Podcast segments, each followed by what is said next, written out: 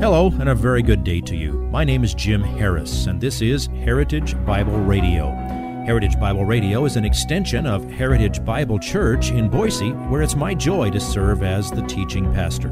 Every day, we devote our radio time to studying a portion of the Word of God so you can know Him better through Jesus Christ and serve Him better through your local church.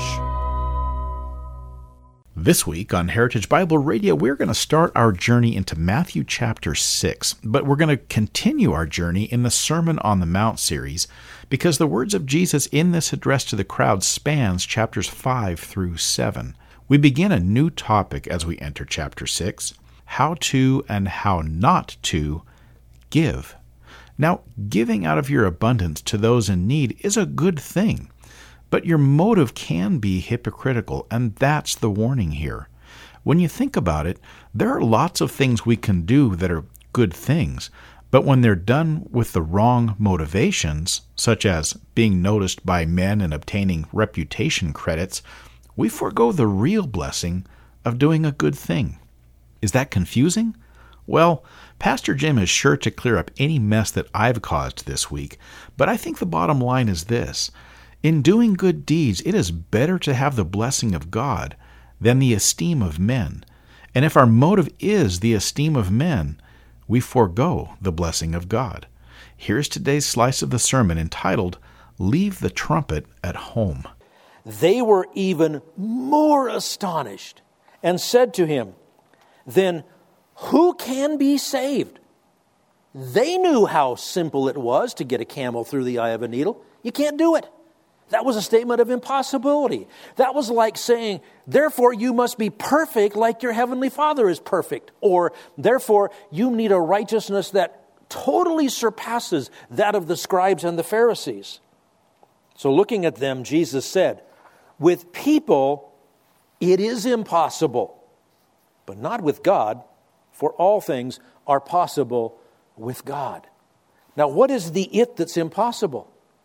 Well, then who can be saved? On their own, by man's works, absolutely no one. You need God's grace to be saved. You can't get to heaven by paying a toll along the road on earth. Salvation is only by the grace of God, and for man, it is impossible. Now, understand, that was one of the many heresies of the first century scribes and Pharisees.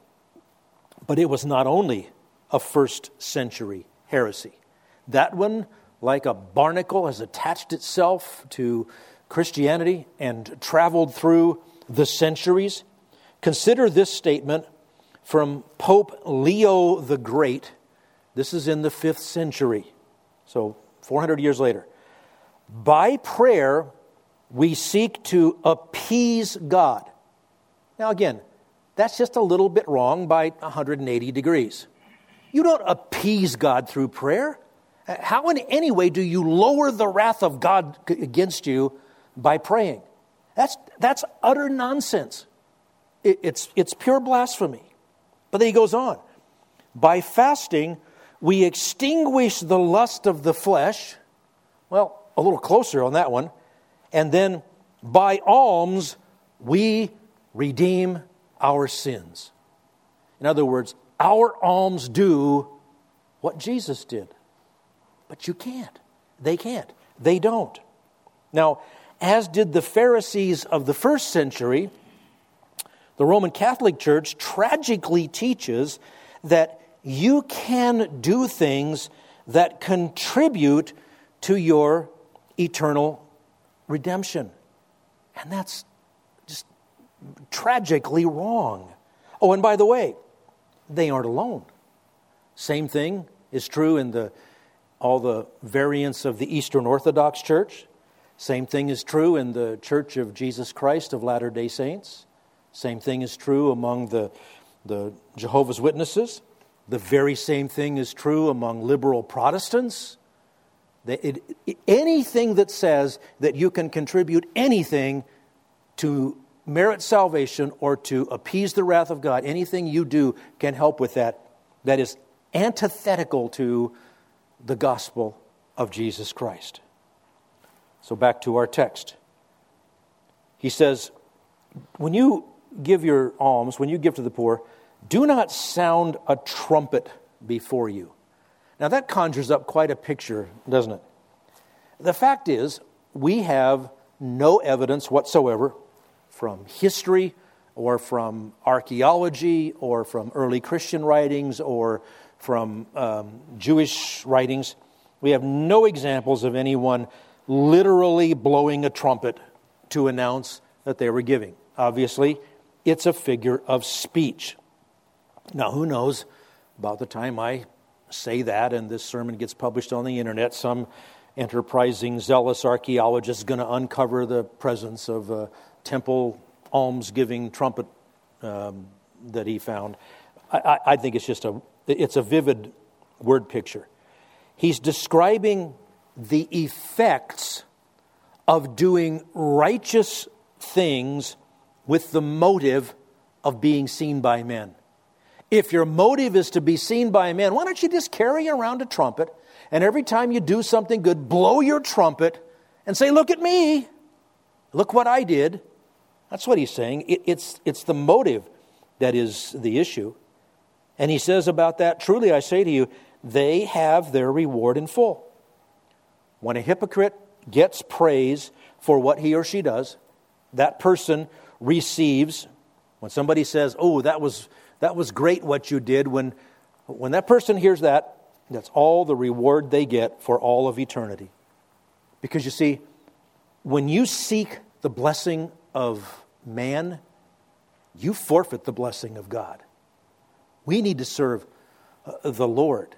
And things that we do for man are things that we do for God, and therefore we love to serve those who are created in His image. But it's the motive to glorify God. Now, there are many I think, subtle trumpets that people can use to call attention to their good deeds, to their uh, generosity. But whenever you see someone make a point of doing something publicly that they could do privately, as far as a, a good deed, that's crossing the line into hypocrisy. The real trumpet sounding is on the inside, it's pride, it's the heart that isn't right before the Lord, and God judges the heart. Now, I see a corollary of this, and I can't move on without pointing this out to you. I think you'll find the text supports this, but I think it's frequently ignored. I want to submit to you that it is just as wrong when Christians use fundraising methods that appeal to wrong motives. I think that's just as wrong as the wrong motive itself. I've heard people on radio, internet, um, TV read the names of donors who sent in money. There's one guy that used to be on the radio around here, and uh, if my blood pressure wasn't high enough, I'd flip on his program while I was driving around, and he would he would uh, tell how much so and so gave. He he once mentioned as a praiseworthy thing the person who had put the largest amount on a credit card. Now that's really okay. Now go in debt to glorify God by giving to me and my ministry.